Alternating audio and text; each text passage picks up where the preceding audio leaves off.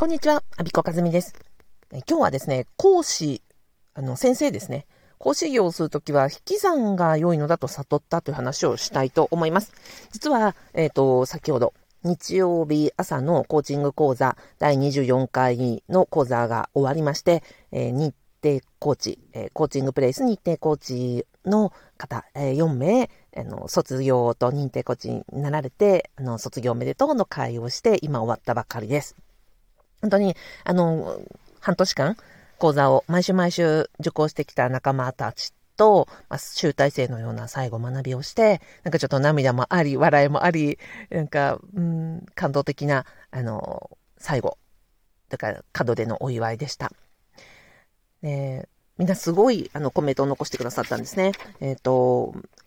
このろっかげつかんでにじゅうよんかいの講座で自己肯定感がなんかできた、あの楽になった、それから褒められることに抵抗がなくなった、自己開示が上手になったとか、あとは自分が本当になんか楽しんでいないこと、嫌なことをやめられるようになった、今前やっていた仕事を辞めて新しい仕事をふたつあのできるようになったとかですね。あとは、うん、自分の、えっと、なんか空想のこうワンダーランドを持っていることをなかなか人には話せなかったんだけれども、それをこの場では安心して何でもこう言える話あの言えるようになったし、えー、なんだろう、だからこそ今後こんなことをやっていきたい、あんなことをやっていきたいということをあの堂々とこう宣言できるプレゼンテーションしてくださった方もいます。そして、えー、最後億万長者になりますと言って宣言してくださった方、あとコーチング学んだことによって、えー、家族とか仕事とかあのコーチングももちろん活かしながら、えー億万長者になるというふうに宣言してくださった方もいらっしゃいました。嬉しいですね。なんか本当更新冥利に尽きる本当に嬉しい瞬間でした。で、実はコーチングプレイスの講座は私今回であの今じゅっクラスを担当させていただいてます。で、最初はなんかやっぱり講師初めての時はあの肩肘張るというか、なんか自分で大丈夫だろうかとか、なんかあれもこれもお伝えした方がいいんじゃないかとか、なんか他の講師と比べてね、なんか評価があの良くない。なんか嫌だ、ダメ出しされたら嫌だなとか、まあ、いろんなことを思いながら、あの要は背負ってたわけですよ。でもなんかじゅっかいやっていくうちに、あのなんか悟ったのは、もう講師ってもう裏方でいいなって、引き算でいいなって今思ってます。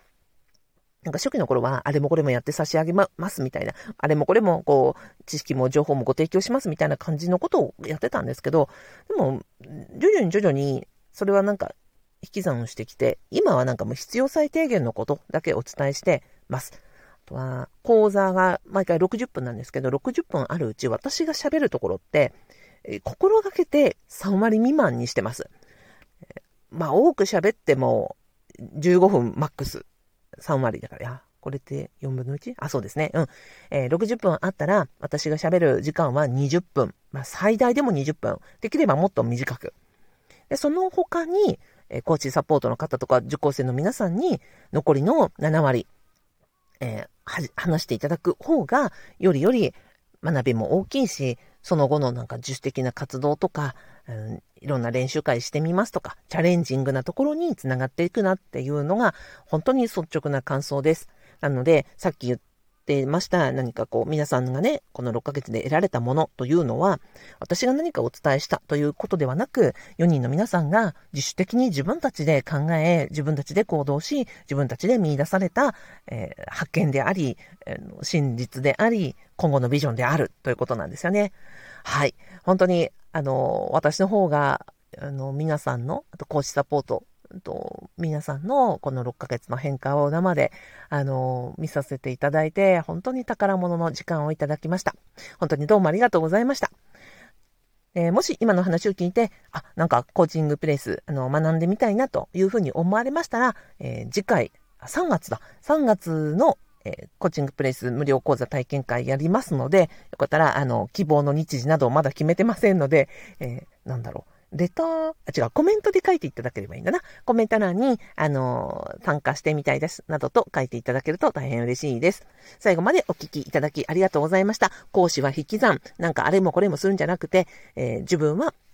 裏方であって、主役は受講生さんだというふうに思ってた方がうまくいったというのがじゅっかいめにしてようやく分かったという話でした。